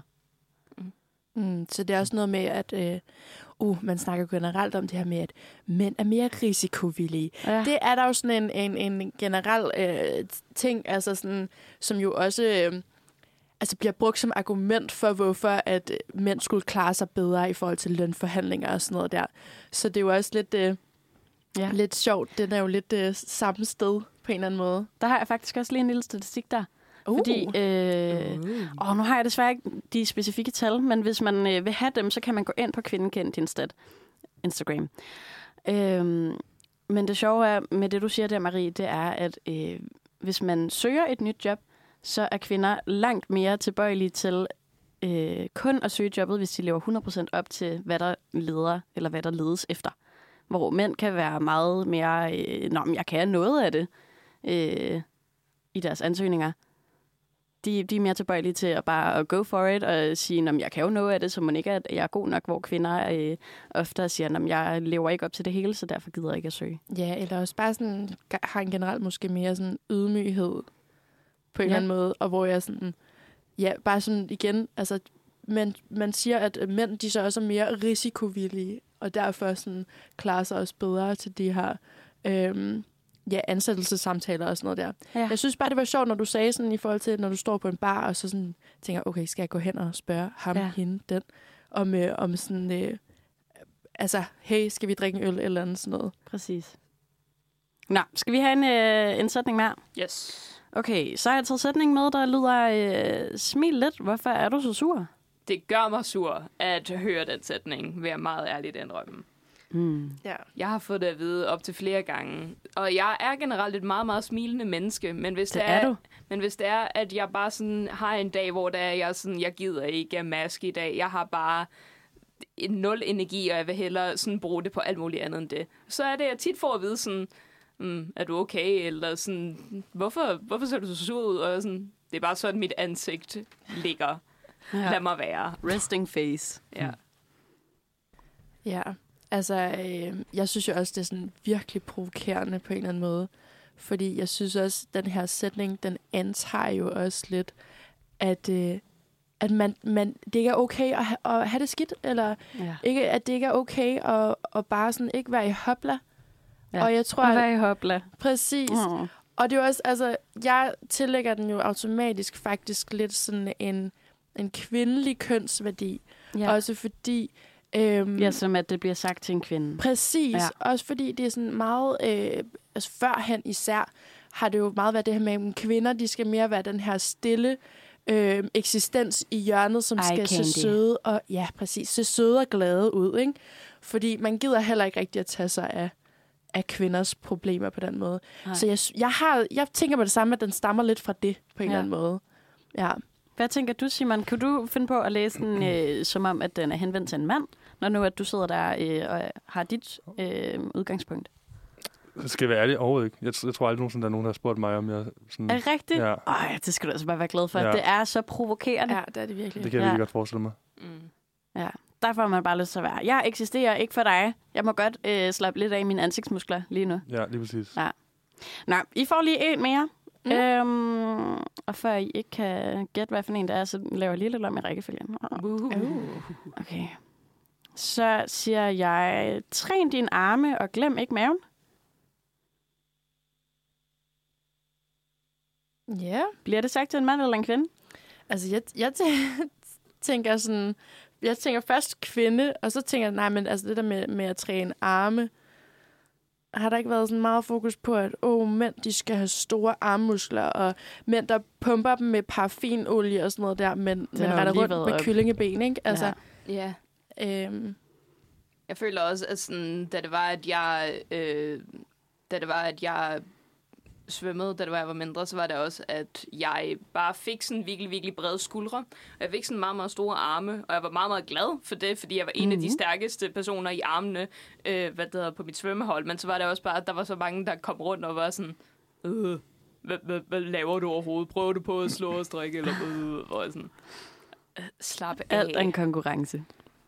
Jeg tror, jeg tænker sådan en mandeting. Jeg, øh, jeg, jeg kommer til at tænke på øh, Zulu for nogle år tilbage, lavede et eller andet øh, program om øh, sådan, ja, sådan tømmer og sådan noget, øh, hvor der var nogle kleinsmede fra Bogense, som sagde, de sag, Bogense. fra Bogense simpelthen, de sagde, at, øh, at at de, de, de lavede sådan, i den der udsendelse, skulle de ned og træne, og så sagde de, at de skulle træne rygarm og, og, og, og skulderarm, så skulle de træne lidt øh, brystarm, og så skulle de træne arm og arm og arm. ja. But don't skip leg day, Ja, people. jeg skulle lige til at sige Ja. det. man retter rundt med kyllingeben, så Ja. ja. det er der ikke nogen, der synes er super Ja. nice. Men armene, det tillægger vi meget øh, mandligt værdi. Og så er der også lige den der øh, muffintop mave, øh, som jeg tillægger øh, kvindeværdien. Ja, Mm. Og der, det, der er mange, der ikke ved, at øh, the uterus, livmoren, den ligger jo på mange kvinder bare lidt fremme i butikken. Så den kan simpelthen ikke trænes væk, den lille muffintop, på rigtig mange kvinder.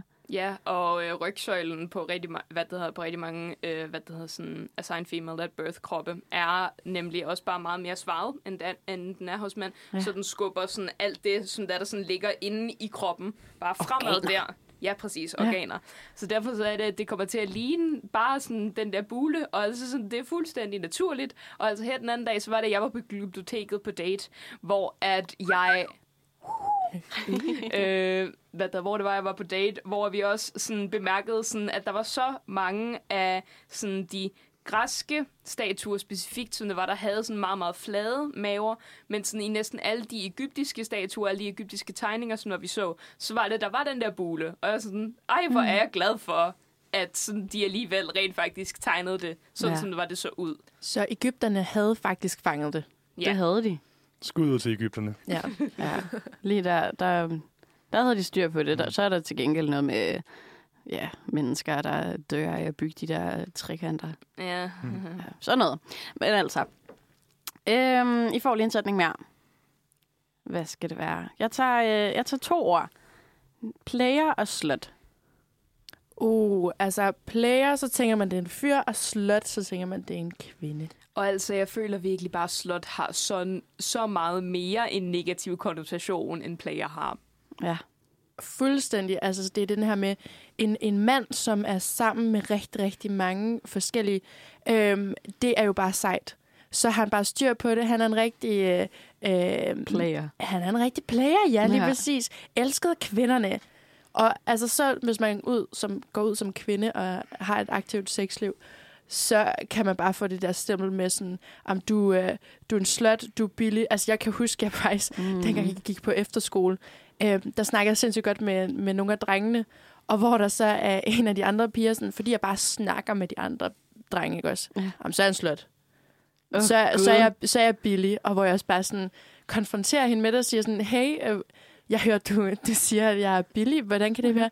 Jamen, det var bare fordi, altså sådan, nu var jeg bare ret meget sammen med drengene, og, sådan, og, og, og sådan, søgte deres opmærksomhed. Har du måske tænkt på, at det er en opmærksomhed, de giver mig? Ja. At jeg måske ikke nødvendigvis har nogle aktier i det på den måde. Nej. Og jeg synes, ja, heldigvis så bliver man jo ældre, og jeg tror også generelt, at, at, øh, at vi bliver bedre til at være opmærksom på den her øh, slut-shaming, som jo foregår. Jeg har faktisk Ja. øh, på min egen telefon et lille klistermærke, hvor der står sex er cute. Det er slut-shaming ikke. Perfekt. Fordi Ej, men det altså skal full vi slet circle. ikke ud i. Eddermame, Full circle. Og ellers, altså, så er det jo det her med at reclaime og være en slut. Jamen, det er netop ja. det. Ja. Det, det har, jeg, har vi med mig også sådan sat virkelig meget på agendaen øh, i mange af mine vennecirkler. Og altså sådan, sjovt nok, så er jeg aldrig nogensinde blevet kaldet for slot, men jeg er blevet kaldt for player. Oh. Det er også jeg synes er ret skægt. Ja. Ærligt talt. Hvad med dig, Simon? Om jeg, om jeg er en player eller Ja. en... Ja. det ved jeg ikke, det tror jeg ikke, jeg vil øh, komme ind på. Nej, jeg fik lige sådan, øhm, der er en film, hvor øh, så siger de, øh, watcher or player, watcher or player. Så fik jeg bare sådan en slut or player.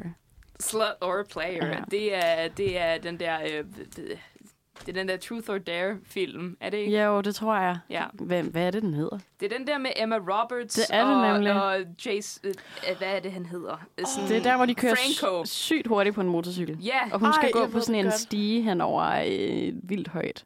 Det er et Der er eller andet langt spil. Jeg tror nok, at sådan, titlen er spillet. Øh, Hvad det hedder? er Sådan, ah, ja, øjeblik, jeg finder ud af det. Jeg synes bare, den hed, jeg synes bare, den hed et eller andet med N. Eller sådan noget. Jeg kan ikke Det kan være, vi kommer på det. Jeg finder Ja. ud af det. Ja. Fuck, det er spændende. Skal vi øh, sætte et stykke musik på, mens... Øh, Nerve! Den hedder Nerve! Okay. Nå ja. Wow, det råbte jeg ind i mikrofonen. Det må jeg undskylde. Yeah, jeg er bare lige så glad for at finde ud af det. Jeg skal bare lige sikre, at alle Ja. er vågne. Ej, den er så god. Ja. Nu tænker jeg, med, når vi har styr på det, om, øh, om vi skal fejre det med øh, en lille booty shake.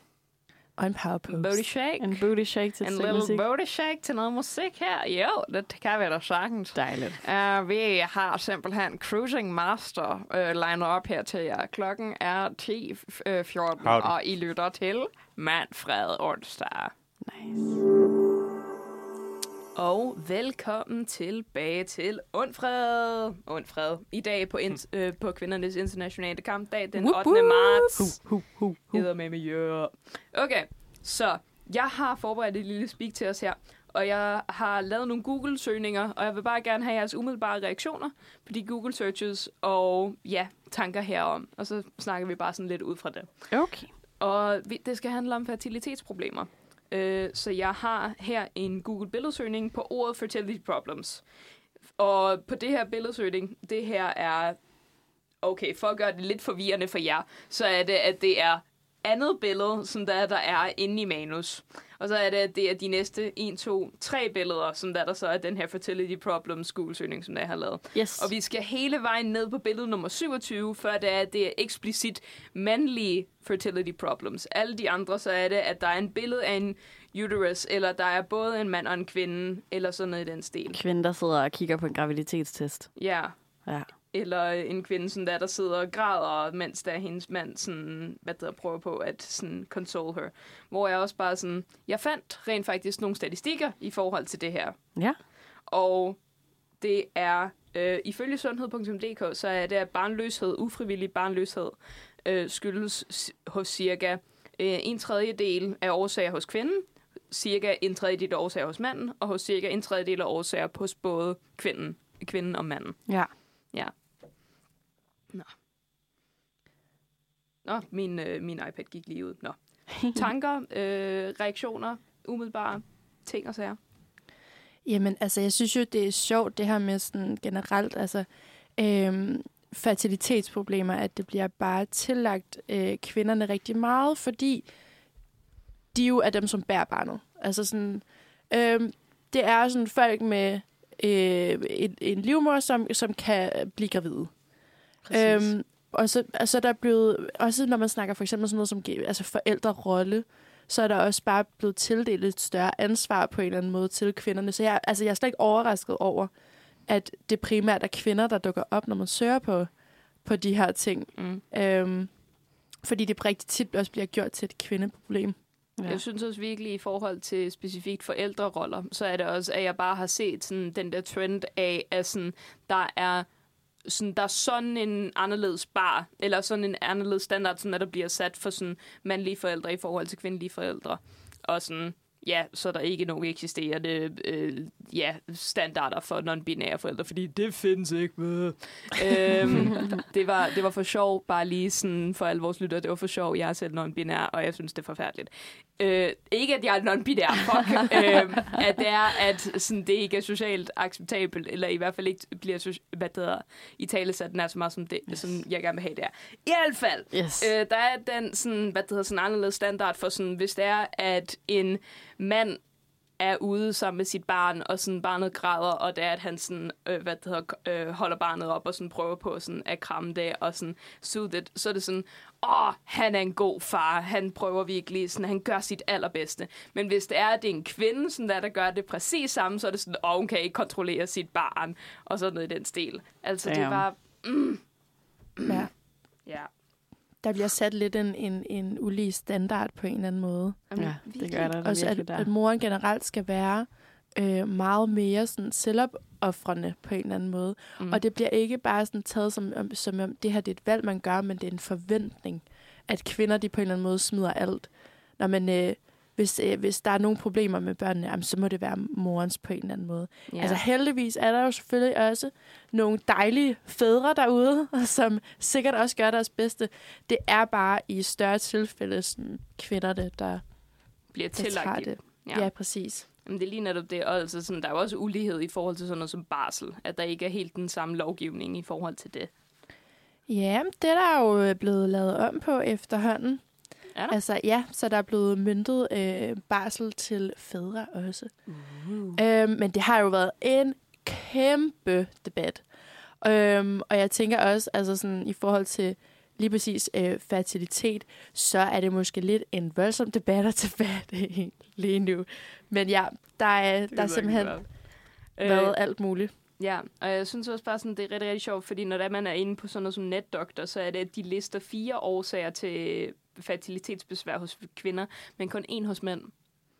Sådan, Damn. så er det sådan forringet sæd, sæd, øh, nedsat eller forringet sædkvalitet hos mænd. Og så Ja. er det sådan endometriose, øh, ringe passage gennem æggelederne, manglende æggeløsning og polycystisk ovary, syndrom hos kvinder. Klart. Altså- Så der er der en... Øh, altså, det er som om, man har forsket meget mere i kvinden på det punkt, fordi der kunne der Præcis. sikkert også være i flere grunde end bare forringet sædkvalitet Ja, hos mændene. Også fordi det kan jo skyldes noget, ja præcis. kan man sige. Ja. Altså nogle gange, selvfølgelig ikke altid, men det kan jo skyldes, hvis man ja, drikker for meget eller og så videre. Altså, jeg har jo faktisk en hel masse info på lige Mm. mm. præcis det, I sidder og taler om. Uh. Uh. Men jeg ved ikke, om vi lige skal gemme den. Det tror til- jeg nok, at vi skal gemme lidt. Øh, generelt så er det også bare sådan, det, det er bare det der med, sådan, at det er en form for sådan, det bliver talesat som en form for eftertanke, når der man, sådan snar, når der man læser de her artikler omkring fertilitet. Og altså sådan, jeg søgte også bare på fertilitet, hvor at sådan, langt de fleste af dem, sådan, var der sådan kom op, så var det, at sådan, der var måske sådan fire femtedele af siden, der handlede om kvindelige fertilitetsproblemer, og så lige den der sådan femtedel omkring sådan mandlige fertilitetsproblemer. Ja. Og så var der andre sådan søgninger, hvor det bare var sådan 10 gode råd til kvinder om fertilitet, og hvad det hedder, bare, at der virkelig ikke blev sådan centreret på det. Og det, altså det er bare rent retorisk og rent sprogmæssigt, så er det det der med, at det er en eftertanke. Det er, nu har vi snakket om kvinder, men lige kort om mænd, så er det, vi også lige skal sådan ind på det her emne. Du vælger at lægge mere vægt, eller salience, hvis det er, man skal bruge et fancy retorisk begreb. Du, ligger, du vælger at lægge mere vægt på kvinder, som om det næsten er uhørt, at manden har ringe sædkvalitet. Ja. Eller at det er uhørt, at, det er, at de har problemer. Men det er Ja. en tredjedel af tilfældene, så er det også dem. Og man kan Det sige, det, det jo. efterlader jo virkelig også mændene et enormt sårbart sted. Fordi hvis de ikke øhm, hører, oplever, at andre mænd faktisk sådan har et problem, fertilitetsproblemer, øhm, så kan det jo også føles enormt sådan ensomt så at finde ud af, hov, det er rent faktisk øhm, mig, der er noget galt med, øhm, når de forsøger ligesom at, at få børn med deres partner. Det er jo også virkelig op i tiden at snakke om. Øh, jeg mener måske, det er TV2 eller sådan noget, der lige har lavet en, øh, en stor øh, artikelserie om det. Øhm, og, om at det er sådan øh, emaskulerende på en eller anden måde, og sådan, der er ikke så meget at gøre ved det på den måde. Nej. Jeg har, øh, jeg har fundet noget statistik frem til jer, faktisk. Mm-hmm. Øh, fordi danske mænd har en øh, voldsomt lav sædkvalitet lige for tiden. Den er øh, meget lavere, end den var for 50 år siden. Øh, jeg har fundet en statistik fra Rigshospitalet. Den er fra 2018, hvor øh, 6.000 mænd bliver undersøgt. Og så er det faktisk kun lidt over 20 procent af de her 6.000 mænd, der har en optimal sædkvalitet. Wow. Det vil altså sige, at en ud af fem mænd har øh, sædkvalitet, der er, som den skal være. Øh, og så øh, har de resterende fire ud af fem mænd altså en øh, lavere sædkvalitet, end man vil sige var den optimale. Så det er ikke engang, det er ikke engang fordi, at de har øh, super sæd, de har øh, en ud af fem mænd. Og så hvis man modsat tænker sådan, hvor mange af alle danske mænd for eksempel ved så det her.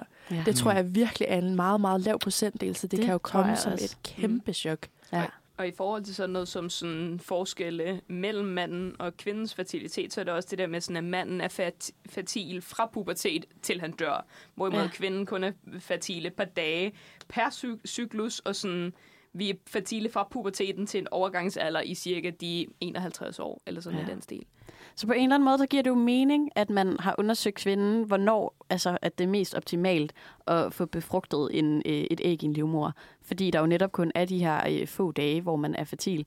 Men på den anden side, så er det jo også altså, et stort problem, hvis manden bør være fertil hele tiden, og han så overhovedet ikke er det. Men det, altså, det handler i virkeligheden om en større ulighed inden for forskningen. Men det kan jeg jo måske fortælle lidt mere om efter et lille stykke musik. Jamen, det, Det synes jeg lyder rigtig jeg godt. da var en fantastisk segue, Marie. og det er lige præcis det, sådan, der vi har tænkt os at gøre. Igen så er det, at vi ikke har fået sat på, hvem som der er, der har den her sang, men det kan jeg se, at Emma er i gang med at finde ud af. Så indtil da, så er det, at jeg trækker tiden lidt ud og finder, hvad der prøver på, mens der vi prøver på at finde ud af, hvem der er, der er kunstneren jeg har på. den. Ja, så vi har øh, den sang, der hedder Når det en dag bliver sommer, og den er med. Rasmus Mathisen! Eddermame, ja. Så Rasmus Mathisen med Når det en dag bliver sommer. Du lyder til Uniradioen. Und fred. Bing, bing. Ding, ding. Velkommen tilbage. Det er den forkerte sang, der jeg har sat ind der. Giv mig lige Den var også to meget god, vil jeg sige. Den var totalt dejlig. Ja. Øhm, men jo, jeg skal lige have fundet øh, underlægningsmusikken frem. Men øh, you take it away, Marie, mens yes. jeg finder det. Jamen, altså, vi har jo lige snakket omkring det her med fertilitetsproblemer på kvindernes kampdag. Det er jo også fordi, at det netop er blevet tillagt kvinden en enormt øh, stor betydning om, hvorvidt de er fertile eller ej. Men altså, det er som om, vi i den her øh, mellemregning ligesom har, har glemt, at mændene jo faktisk, øh, som øh, Eliam også fortalte tidligere, står for en tredjedel af de her fertilitetsproblemer generelt. En tredjedel af det er altså mændenes sædkvalitet, der er noget galt med.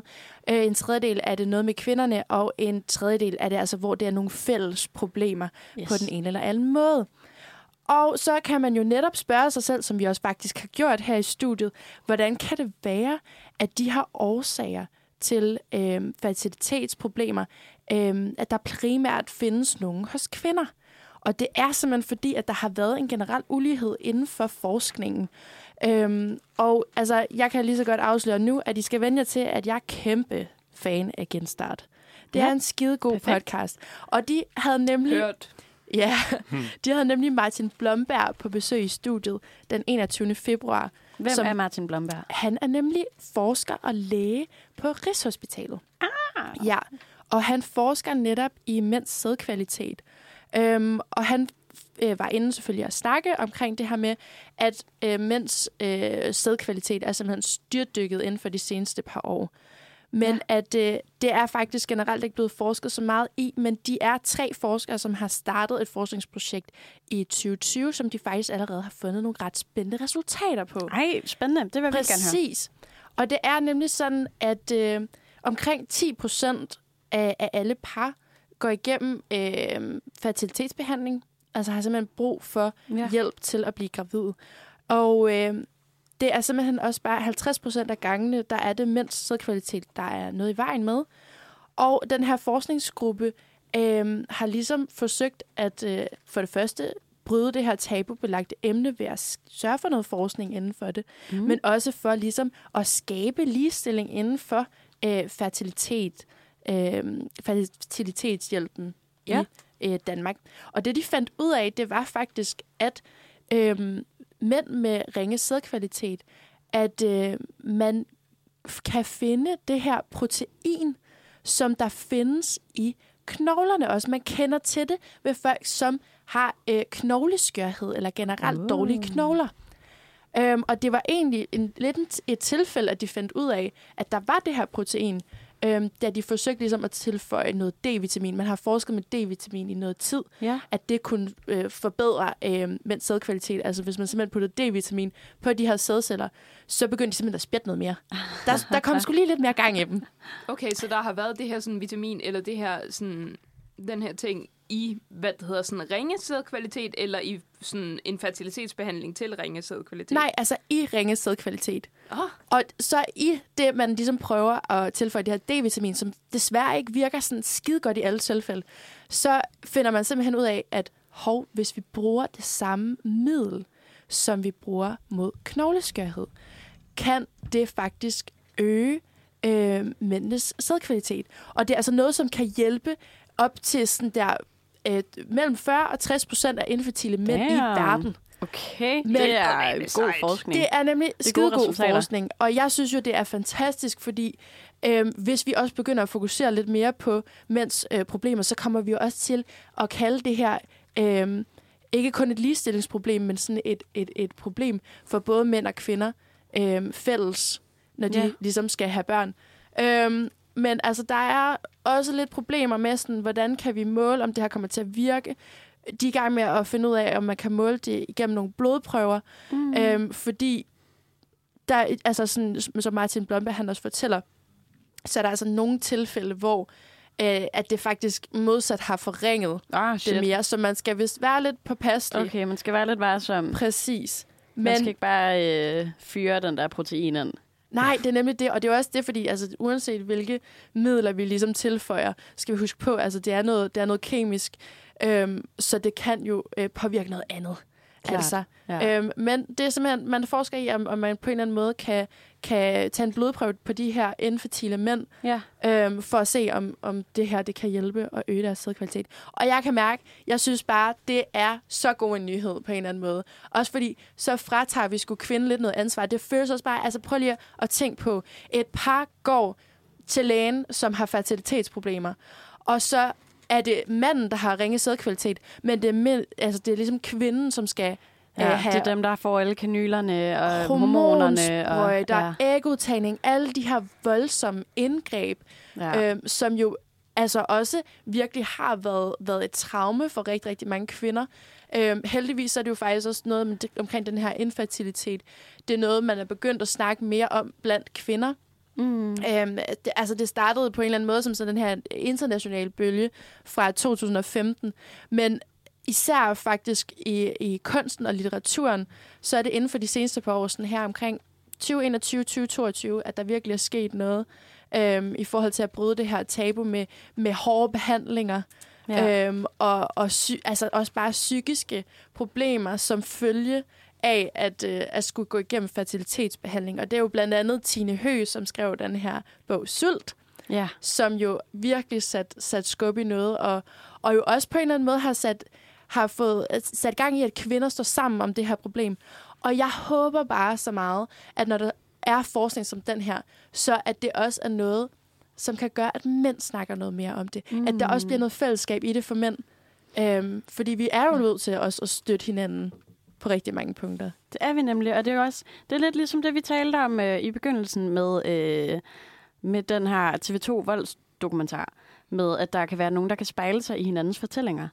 Øh, så synes jeg også bare, at jeg både har set øh, podcast, eller hørt podcast, og øh, set influencer på Instagram, der hudløst ærligt tager folk med igennem deres fertilitetsbehandlinger, og øh, hvordan det går, og når det går op, og når det går ned, øh, og hvordan det ligesom kan være en kæmpe udfordring at fylde rigtig meget i deres liv. Ja, Ja. og jeg tænker også bare, altså for mænd, så må det fandme også være hårdt at gå til lægen, for at vide, at man har det her problem, og så er det din kæreste, der tager strallet på en eller anden måde. Ja. Altså, det må jo også være, være en fuldstændig følelse af magtesløshed på Ja. en eller anden måde. Det tror Så jeg, du jeg- har ret i. Jeg er virkelig glad for, at vi er bedre til at få det i talesat nu i hvert fald. Og da vi sådan generelt bare ser den her tendens af at sådan nedbryde meget af den stigma, i hvert fald. Det er virkelig, Absolut. virkelig glad for. Sindssygt vigtigt. Hip. Hip. Skal vi øh, holde den her? Ja. Måske køre videre til noget totalt absurd øh, øh, nyheder inden for, øh, for fertilitet og det her. Men den får I efter et lille stykke musik måske. Det er lige netop det, der sker, Marie. Du Et- kører bare med de segways i dag. Ja, ja, Vi har- fuldstændig. Vi Lille har, tease. vi har fat i... Vi, er så, vi kører tyk på tease øh, i dag. Det gør vi virkelig bare. Okay, vi har den sang, som der, der hedder As of Lately med Jaden Castro, som der I får her. Velkommen tilbage til Undfred, hvor vi har øh, kvindernes kampdag i fokus. Whoop. Nu skal vi til en lidt, mere, øh, en lidt mere skør vinkel på det her med fertilitetshjælp. Ja, Øhm, også fordi det er jo lidt et tungt emne. Det er det virkelig. Så øh, nu skal vi...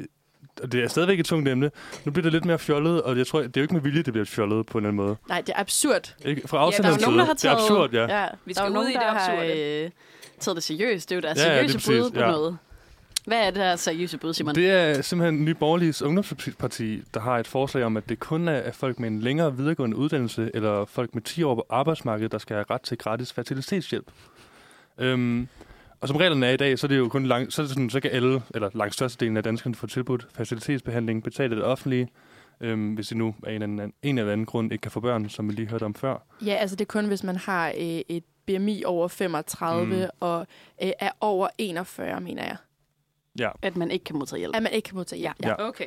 Men øh, kigger man på Nye Borgerliges ungdomsparti, øh, deres politiske program, så øh, mener de, at man fremover skal, der frem, fremover skal være nogle, nogle, nogle regler for, hvem der sådan skal Lad kunne få det. os høre. I høre Hvad det? er de regler? Er I klar? ja. Okay. Jeg er klar til at. Øhm, nu, nu snakker jeg som om, jeg, jeg er en ny borgerlig ungdom. Det er jeg ikke. Det vil jeg lige så fast.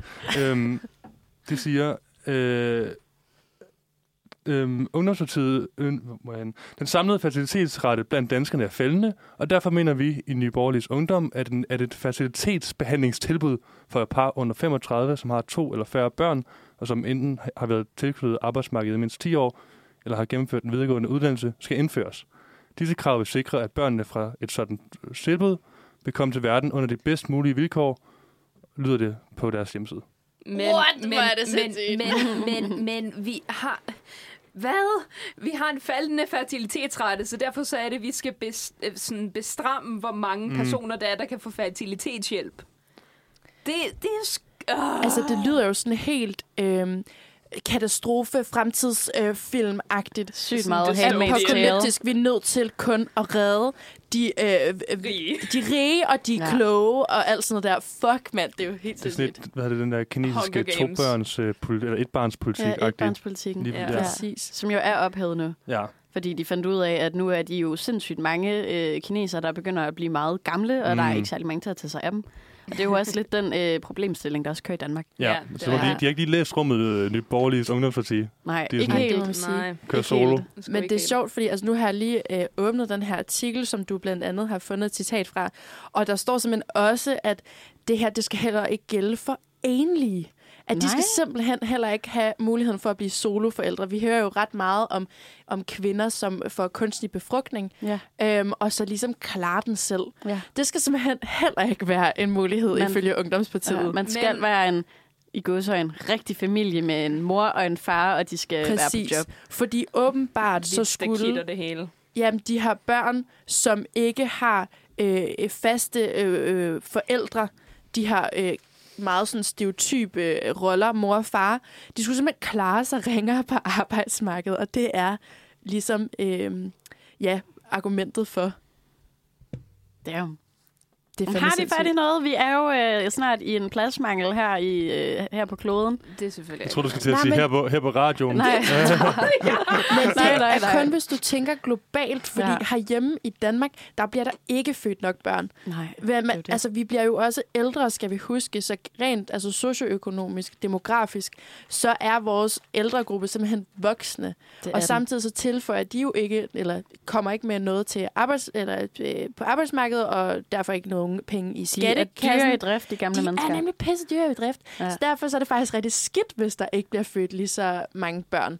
Og jeg tænker måske også, det er derfor, at Nye Borgerlige som parti ligesom også har sagt, at det er, det er altså ikke noget, vi støtter.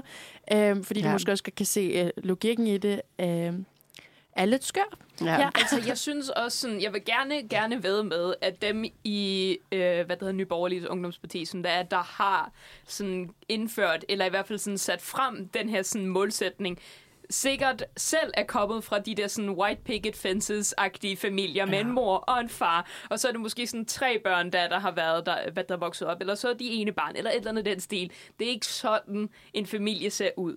Nej, og det er jo nogle meget Nødvendigvis i sådan, hvert fald. øh, konservative værdier på en eller anden måde. Ikke? Sindssygt konservativt. Og hvor det er bare sådan, kan vi lige snakke om, hvor mange måder vi kan være en familie på i dag? Ja. Altså, jeg synes, det er helt absurd at, at skulle sige, at man, så skal du have en mor og far, som biologisk er køn af mande og, altså mand og, og kvinde. Altså, jeg synes, det, er- det er meget, meget øh, sådan, øh, småligt på en eller anden måde. Jeg snakkede ja. Med to af mine venner her i går, og jeg kan ikke huske, om det var Signe eller om det var Kieran, som der var, der sagde det, men de havde en, en citat, øh, der handlede om familie, og så var det sådan, Your family is, uh, family is people who love you and feed you, and that's it. Sådan, der er ikke andre kriterier end det. Hvor jeg var sådan, tak, Giv mig mad. giv mig mad og, Giv mig mad og love. Ja. mad og love. er og det sweet. er det. Ja. Tak.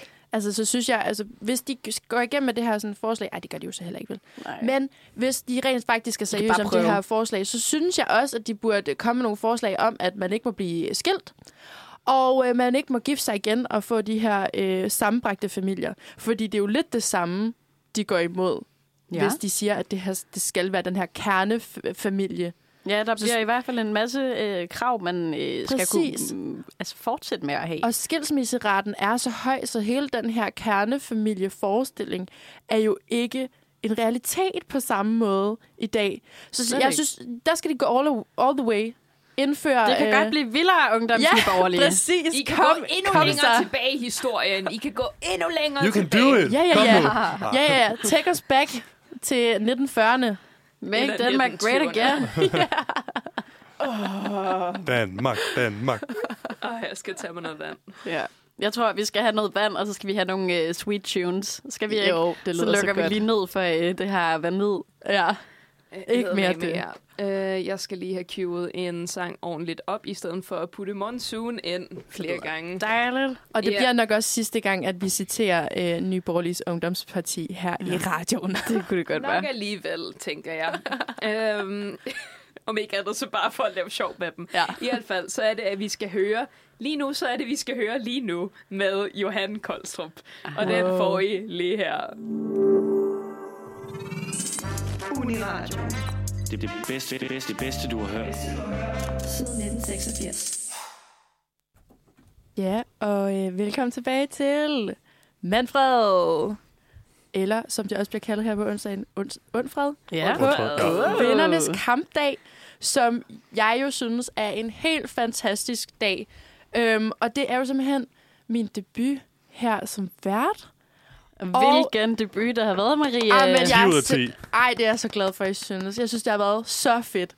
Men jeg tænkte nemlig, at jeg vil tage lidt med til jer, fordi jeg elsker poesi. Og har rigtig meget liggende i gemmerne.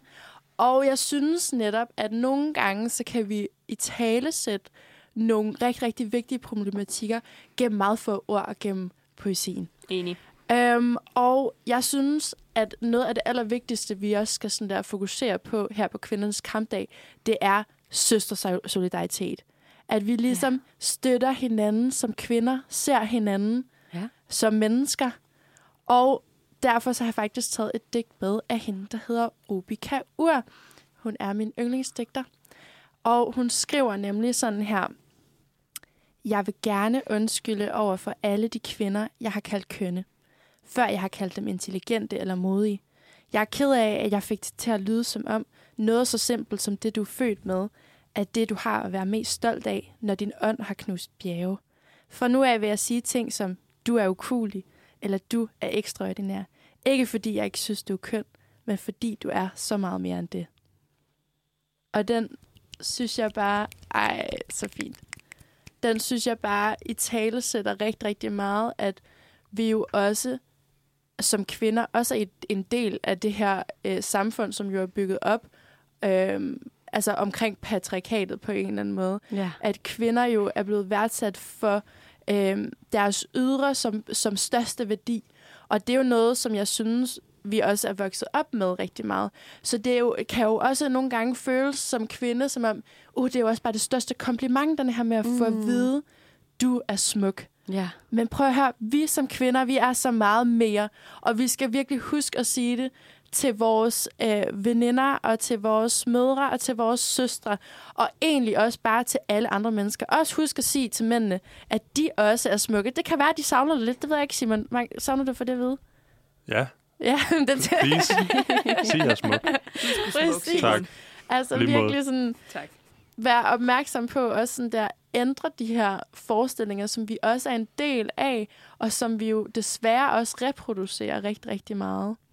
Så ja, lad os være sammen om det. Og det er det, jeg ligesom synes, at hun i tale sætter ved det her digt. Det synes jeg er en øh, sindssygt lækker start på øh, det her speak om søstersolidaritet. For øh, det er jeg da helt enig. Altså, jeg oplever også selv øh, det her med at møde mine medmennesker øh, fra kvindeligt køn øh, eller feminint udtryk med et, en idé om at få sagt hej, og hvor ser du godt ud, og, øh, og sådan en hej smukke tendens. Øh, og jeg kommer til at tænke på en undersøgelse, jeg så på et tidspunkt, øh, hvor mennesker, der var optrædende i medier, ofte blev øh, i kommentarsporene, så blev de enten kritiseret for deres udseende, hvis de var øh, feminin fremtræden, øh, og så var det meget mere deres ord, hvis de var maskulin fremtrædende. Præcis, og det er jo faktisk, der er blevet lavet flere undersøgelser på, at generelt, hvis der bliver lavet et portræt af kvinder i medierne, så er det deres rolle som mor, man fokuserer på, hvordan de balancerer karriere og privatliv, Ja. og så hvad for noget tøj de går i, hvordan de ser ud. ja. Og det er jo fuldstændig anderledes, hvis der bliver skrevet et portræt af en mand. Ja. Så det er virkelig... Så er det deres uddannelse. Ja, præcis. Ja, deres vej til tops. Ja, ja, ja. Hvordan de har kæmpet sig vej til det. Og med kvinder, sådan, ja, hvordan kan I bare balancere og Mm. have et almindeligt liv ved siden af? Øh, Der er også hele det der, sådan hele den retorik, som det var, der var omkring Taylor Swift i mange år, i forhold til sådan, at hun var en manipulativ form for sådan hun, øh, hvad hedder, hun bruger bare sådan sit kærlighedsliv til at sådan få penge ind og sådan noget, hvor det var sådan, hun gjorde ikke noget anderledes end så mange af de mandlige artister, der, Nej. var, der også var der, og hun gjorde rent faktisk så meget mere, også taget betragtning af, sådan, hvor meget at det var, at hun sådan rent faktisk var bare en, sådan en klog businesswoman, og at det var, at hun egentlig også endte med sådan at eje al sin musik selv. Og altså hele det shebang er, ja, jeg har meget, meget respekt for Taylor Swift. Hep Ja, for og så Taylor. at Taylor. så bliver hun spurgt om, når man... Øh, hvilken fyr dater du? Øh, kan, kan Ja. du lige prøve at se på alt det her, jeg opnår? Ja. Og det er igen tilbage til den pointe, sådan der, vi er så meget mere end et kønt ansigt. Mm. Øhm, vi er så meget mere, og der findes så mange seje, stærke kvinder. Især sådan en som Taylor Swift. Især sådan en som Taylor Swift. Ja, når hun bliver spurgt på den røde løber. Hvad så skal du... Øh, har du en fyr med hjem i aften? Sådan, nej, Ja. ja. What jeg skal hjem til wearing? katte. Ja. Snak om, snak om the work. Lige præcis. Ja. Her til øh, Søstersolidaritet, så øh, da jeg skulle tænke over, hvad jeg øh, forbandt det ord med, så kom jeg også til at tænke meget på øh, den danske Sofie Linde. Ej, ja. Åh, ja. Ja. Ej, så vigtigt. Hun er dejlig. Det er nemlig, øh, jeg kommer til at tænke på især hendes MeToo-situation. Ja, Da hele hun- TV2 Zulu. Præcis, ja. da hun på øh, Zulu Comedy Gala øh, fortæller sin historie. Jeg tror næsten ikke, jeg behøver at genfortælle den. Men så, øh, hvordan hun blev hakket ned af nogle kvinder. Der er selvfølgelig nogen, der gik med hende og også øh, stod frem med deres historier. Men der var også bare så mange andre kvinder. Blandt andet Pia Kærsgaard i øh, debatten, da de begge to var derinde. Der siger øh, ting som, hvorfor siger du ikke bare nej? Eller hvis det skete for mig, havde bare tør, øh, taklet det anderledes. Og Altså, jeg har aldrig haft blaming. brug for det, og lige præcis. En ægte victim blaming. Og, og mere, jeg bliver frustreret over, at, det, øh, at man ikke ser på problemet der. At, at der kan være nogle kvinder, der vælger at hakke andre kvinder ned, i stedet for at sige, hvor er det også for dårligt, at man kan have brug for overhovedet at, øh, at skulle takle en situation. Fuldstændig. Det er jo lige netop det, og man ved ikke, hvordan det er, man kommer til at reagere, før det er, man står i situationen. Og det er jo også altså sådan, det, jeg mener med, sådan, at vi er alle sammen også en... Ej, Okay, det bliver også sådan meget offer for systemet, vel? Men vi er jo, altså, vi er jo også sådan der underlagt de her patriarkalske magtstrukturer. Øhm, og, og, og når sådan en som Pia Kærsgaard så går ud og siger de her ting også, så får jeg bare tænkt, okay, men det er fordi, du simpelthen bare har dem altså indlejret ja. altså på din rygmarv på en ja. eller anden måde. Ikke? Øhm, altså, når, når hun går ind og, og snakker sådan der. Det synes jeg er helt åndssvagt. Ja. Ja. Ja. Vi har også eddermame snakket meget om Sofie Linde på mit studie, især i forhold til, at klokken er 10.59, og vi nok ikke har tid til at snakke særlig meget om det her.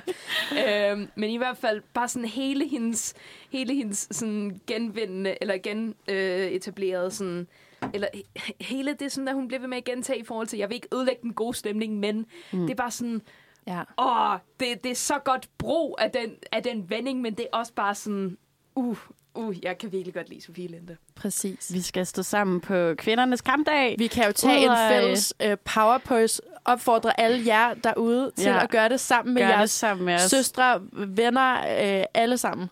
Ja. Yes, æder med med jer. Øh, og jeg tænker, at vi putter noget musik på, til bare lige at få sendt jer alle sammen ud, i hvert fald. Det lyder Så er det, rigtig at dejligt. klokken er 11 kl- øh, på den 8. marts, kvindernes kampdag. I har lyttet til Åndfred, og I må have en rigtig, rigtig god dag. Pas på, der er glat derude. Glædelig 8. marts! Glædelig 8. marts. Tak for i dag.